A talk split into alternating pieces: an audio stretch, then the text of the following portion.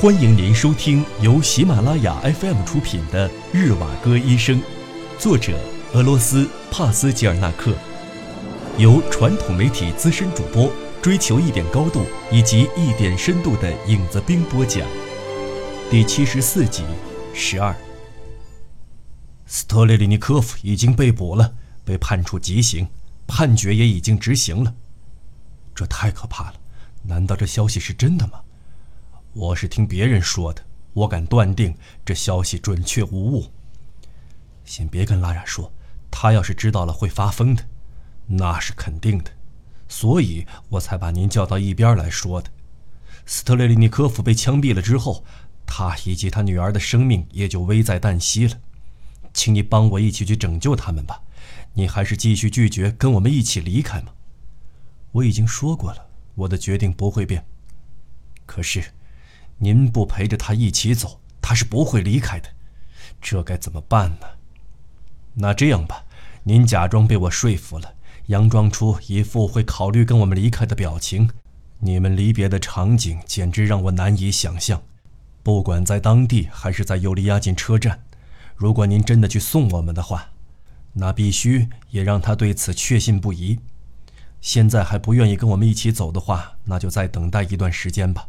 等我再给你提供新的机会，您一定要答应，不会再让那次机会白白浪费掉。您给他发个誓，这可不是缓兵之计。我用人格向您保证，只要您有意愿离开，无论什么时候，我都能把您弄到我们那儿去，再把您送到您想去的地方。眼下最重要的就是让拉丽莎·菲奥德罗夫娜相信您会来送我们，您得让她不再怀疑。您假装跑去套马。催促着我们立即离开，不必等您套好马与我们同行，然后说您会在路上追赶上我们的队伍。帕维尔·帕夫罗维奇被枪决的消息让我觉得非常意外，我的心久久无法平静。您所说的话让我听起来很费劲儿，但这一次我认同您的观点。按照如今的推论，镇压了斯特列利尼科夫之后，拉丽莎·菲亚德罗夫娜还有卡捷卡就会有生命危险了。我们两人当中一定会有人被捕的，我们迟早都会分开的，倒不如让您现在把我们分开好了。您带他离开这里，越远越好，即使是去天涯海角都好。不管怎么样，我都会按照您说的去做。我已经快支持不下去了。暂时放下自己的骄傲还有自尊，顺从地爬到您的脚前，求您把它还给我，向您祈求一条活下去的路，和让我通过去海路去找我的妻子和儿子。先让我冷静一下，把一切都理清楚。您告诉我的消息让我方寸大乱了，痛苦压倒在我身上，他无情地把我的思考和分析能力给剥夺了。就这样乖乖的听您的吩咐吗？我会犯一个生命里注定却又无法弥补的错误，而我终生都将为此担惊受怕。就在痛苦使神智慢慢变衰弱和渐渐模糊的时刻，这一刻，我只能机械地迎合着您，盲目而软弱地拜倒在您的脚下。好吧，我装出迫不及待要走的样子。为了他幸福而又美好的明天，跟他说我去套马，再去追你们。事实上，我要一个人留在这栋房子里，只剩下一些微不足道的事儿。你们怎么走呢？天色就快黑了，树林里的路四处都有可能藏着狼，路上小心。我明白，我已经把猎枪和手枪都带上了，您不必为此担心。我还顺便带了点酒精。等到温度很低的时候，就喝上几口。我带来了不少，要给你留一点嘛。十三，我究竟是在做什么？我究竟是在做什么呀？我就这样让他从我身边离开了，放弃了陪伴他的权利，就这样妥协了。加快脚步去追逐他们，追上他们，让他不要从我的世界里离开。拉上，他听不到我的呐喊。风使声音朝相反的方向传开了，他们也许正相互交谈呢。无数的理由可以使他感到幸福和平静，但他被欺骗了，还没发觉自己已经处于何等的迷茫与惆怅之中。或许，这就是他心里的想法。他这样想，一切规划实在是棒极了，与他心里所想的一切完全一致。他的优了是一个幻想家，也是一个倔强的人。感谢上帝，终于为之妥协了，与他同行，转移到另一个安全的地方去，逃到比他们更聪慧的那些人那里去。在他们的法律和秩序的保护下，幸福的生活着。如果他固执己见，并且坚持不懈，明天倔强的不肯上火车与他们同行，维克多·伊波利托维奇也会派出另一辆车来接他。没过多久，就会开到他们那儿的。现在，他大概已经在马厩里着急地准备着，躁动的心和激昂的双手在不停地发抖，动作不连贯地套着雪橇。在他们的后面快速地追赶上来，他们还没进树林之前，他就能在田野上赶上他们了。这也许正是他所想的。他们甚至没有好好的告别。尤里·安德烈耶维奇挥了挥手臂，就把身子转过去了，拼命地把那种痛苦往下咽，像是喉咙处被一块苹果卡住了。医生一只肩膀上披着皮袄，站在台阶上，没披皮袄的那只手使劲地拽着门廊下面的花纹柱颈，好像要把它掐断似的。他聚精会神地凝望着旷野中慢慢变远的一个小黑点儿。山坡上有一条小道，不远处有几棵稀稀疏疏的白杨。这一刻，斜阳的余晖。正洒落在这片开阔的土地上。刚刚消失在洼地中的飞驰的雪橇，随时都可能出现在这块阳光照耀的空地上。再见了，再见了。医生在雪橇出现之前，默默的、木然的，一遍又一遍的念叨着。把这些微微颤抖的声音从胸中吐露到傍晚严寒的空气中。永别了，我将永远失去仅有的爱人。他们，是他们，他们出现了。当雪橇驶出来，跳过了白杨树，速度逐渐减慢了。令人兴奋地停靠在最后一棵白杨树旁时。他冷漠地用被冻得发白的嘴唇急切地说：“他的心跳动得更厉害了，更快了，双腿却变得没有力气了。他非常激动，全身软得像从肩上自由滑下来的粘面皮袄。哦，上帝，难道你要让他重新回到我的身边吗？发生了什么事，要在那儿停下来？”在那儿干什么？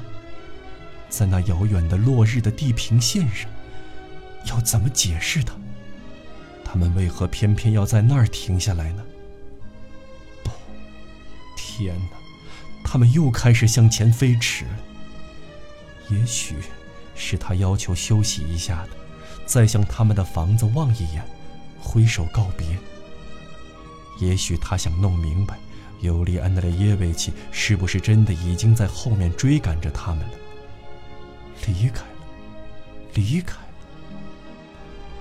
如果一切还来得及，如果太阳不比平时落山早，他们还会再出现一次。这一次将是最后一次。狼前天在夜里曾在峡谷的那一方的空地上逗留过。而终于等到了这一刻的来临，深紫色的太阳又一次在雪堆上画出分外显眼的蓝色线条。雪贪婪地吮吸洒在它上面的凤梨色的太阳光辉。看，它们出现了，像飞出去的箭一样。永别了，我的拉人。来生再见吧。永别了，我的美人，永别了，我无边无际的永恒的快乐。这时，他们渐渐消失了。我这一生将永久、永久、永久也不会再遇见你了。您正在收听的是由喜马拉雅 FM 出品的《日瓦戈医生》。天渐渐的黑了，洒在雪地上的紫红色的晚霞光点也跟着褪了色，柔和的淡灰色旷野与紫色的暮霭交织在一起，颜色变得越来越淡，那淡紫色的，仿佛暗淡下来的天空。好像用手清晰地勾勒出镶了花边的白杨树轮廓，四周还弥漫着灰蒙蒙的薄雾。心灵的哀伤使尤里安德烈耶维奇变得异常敏感，他的头脑比以往更清晰，在捕获着四周的一切。这些东西对他来说都具有罕见的、独一无二的特性。就连空气也不例外。冬季的夜非常寒冷，像是一位怜悯万物的目击者，被不曾见过的同情感充实着，就像是之前一直都没有这样的黄昏，今天是第一次感受到一样，像是特意为了慰藉陷入寂寞的人才变得如此黑的模样。背对着地平线的树林，围绕着山峦，似乎不是作为这里特有的景致才存在的，而是为了表现出怜悯才从山峦上长出来的一样。医生差点要用手把眼前的这番美景给抹掉，就像是要抹掉那些难缠的怜悯的人，想跟照在身上的晚霞说：“谢谢。”没必要来照我。他还站在台阶上，望着那扇关上了的门，自己就这样与世隔绝了。我心中的那轮明亮的太阳落山了。他心里反反复复地叨念着这句话，他的声音非常的虚弱，勉强把这几个字按顺序读了出来。因为喉头在抽动而引发一阵阵发痛，他们时常断断续续。他走进了屋子，心里产生了两种不同的独白：对自己乏味的、虚假的、事件性的独白，还有对拉拉繁杂的、无边无垠的独白。他想，得立即回莫斯科去，首先是要好好的活下去，不要失眠，不要躺下睡觉。黑漆漆的夜幕下，写到疲倦不堪、头晕眼花。还有件事，就是赶紧把炉子的火生好，不能让自己在今晚的寒夜里冻死。他又重新对自己说：“我这一辈子也不会把他忘记的，这个美丽的人儿。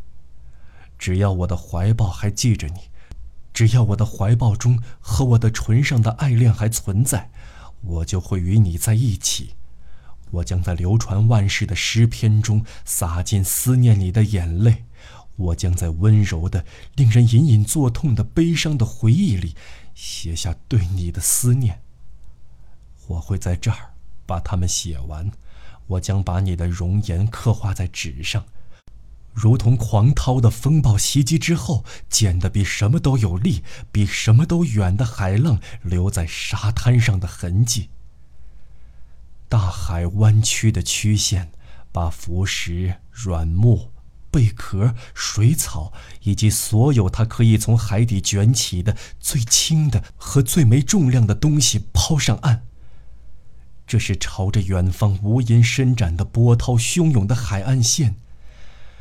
生活的浪头就是这样把你冲到我的面前，我的天使，我将怎样去描绘你才好？他走进屋里，锁上了门，把皮袄脱下来。他走在拉着早上清扫过的、离开时因为慌乱而被弄得十分凌乱的房间里，看到被抓乱的床铺、随意堆在地上和椅子上的东西时，他像个犯了错的小孩似的，跪倒在拉着的床边，胸口紧紧地贴着床沿，脸深深地钻进垂下来的羽毛褥子里。像个受伤的孩子那样，放肆的哭了起来。但他只哭了一小会儿，就马上站了起来，赶紧把眼泪擦掉，用惊讶的、疲倦的眼神环顾了四周一圈，翻出了科马洛夫斯基留下的酒瓶，把瓶塞儿打开，慢慢的倒了一杯酒精，掺了水，又加了点血。犹如他刚刚宣泄的无法慰藉的眼泪，开始心急火燎的一小口一小口的尝起这种混合物来，并且喝的有滋有味儿。十四，尤里安德烈耶维奇开始醉了，他慢慢的变得不太理智了，他还从未有过这种奇怪的变化。他不再收拾房间，不在乎自己的饮食，黑夜和白天已经颠倒了。自从拉拉走后，他已经渐渐忘记了时间的存在。他一边喝着掺了水的酒精，一边为他写作。他的诗《札记》里的拉拉，在他不停的修改酝酿中，与那个真正的原型。跟卡坚卡一起在旅途中行驶的真实的妈妈，离得越来越远。尤里安德烈耶维奇的这些篡改，出于极力表达准确和完善的考虑，但他们也符合内心压制的暗示。这暗示不让他过于坦率地抒发个人情感和曾经真实的过去。生怕伤害或冒犯与他写出来的感受直接有关的人们，这样血肉相关的热气腾腾的，还有那些未冷静的东西，便不再失礼了。平静之后的广阔，又把淌血和致病因素给取代了。个别的情形被这种广阔推崇到大家都熟悉的空泛的感受上去。他一直都没有追逐过这个目的，但这种广阔自动而来，像行驶中的拉拉在路上给了他慰问，向他遥远的致意，像他在梦中的出现，或者像他的手触及他的额头。他钟爱诗中的这种使人精神高尚的印记。在为拉拉哭泣的时候。他也把各个时期与自己有关的各种事物，比如自然、日常生活等东西，重新在心里过了一遍。像往常一样，他写作时所有的灵感都一起向他涌来。这又让他联想到，对历史、对所谓历史的发展，他与普通人的理解截然不同。他认为历史就如植物王国的生活。冬天下雪的阔叶树林，光裸的枝条，干瘪的可怜，犹如老年人坠油上的汗毛。春天，短短的几天里，树木就焕然一新了，高入云端，能在枝叶茂密的密林里迷路或躲藏。这种变化是运动的产物，植物的运动比动物的运动速度要激进得多。动物不及植物的生长速度，而我们永远不能注视植物的生长。树林不能随意搬移，我们不能罩住它，查看它位置的变动。我们见到它时，它永远都处于静止的状态，而这种静止的环境中，我们却可以找到永远在发展、在变化而又无法察觉到的社会生活。这，也就是。人类的历史。托尔斯泰否认过拿破仑统治者和领导者们所起的开创者的作用，但他这种看法并没有一直贯彻下去。这只是他所想的，却不能准确地阐述出来。谁都无法凭空捏造历史，谁都无法看到历史，就跟谁也无法看清楚青草生长一样。战争、革命。沙皇和罗伯斯皮尔们代表了历史上目光短浅的鼓动者，革命是发挥积极作用的人片面的狂热者和自我克制的天才所制造的。他们能在短暂的时间内把旧制度推翻，变革持续几周，最多也有数年。这种变革的局限的精神，将在往后几十年甚至几世纪都被人们所追崇着。像圣物一样被人供养着。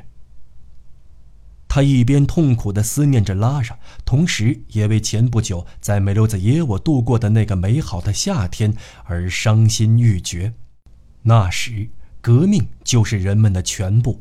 在那个夏天，革命从天而降，于是人人都按照自己的方式去疯狂着。每个人的生活虽然互不相干，却是万众一心的相信着最高政治的正确，但又不知该如何解释，没有例证。他在涂改各式各样的旧作时，又重新斟酌了自己的观点，并指出：艺术永远是为美服务的，而美是掌控形式的一种幸福，生存契机则是一种形式。所有有生命的东西必须具有形式，才能继续存在下去。所以，艺术包括了悲剧艺术，是一篇关于存在幸福的故事。这些想法还有札记，让他感到幸福，那种悲剧性的和充满眼泪的幸福。他的头因之而感到疲惫和疼痛。安菲姆耶菲莫维奇来看望过他。